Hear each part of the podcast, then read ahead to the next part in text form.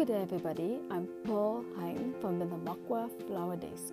We are bringing you our weekly update on how our semi arid desert landscape is turning into a floral kingdom during the months of spring. We had good rainfall these past weeks, and yes, already our landscape has become greener. We have water pools all over, and bird watching are at its best.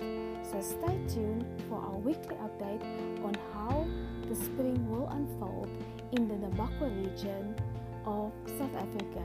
Thank you for listening and stay tuned.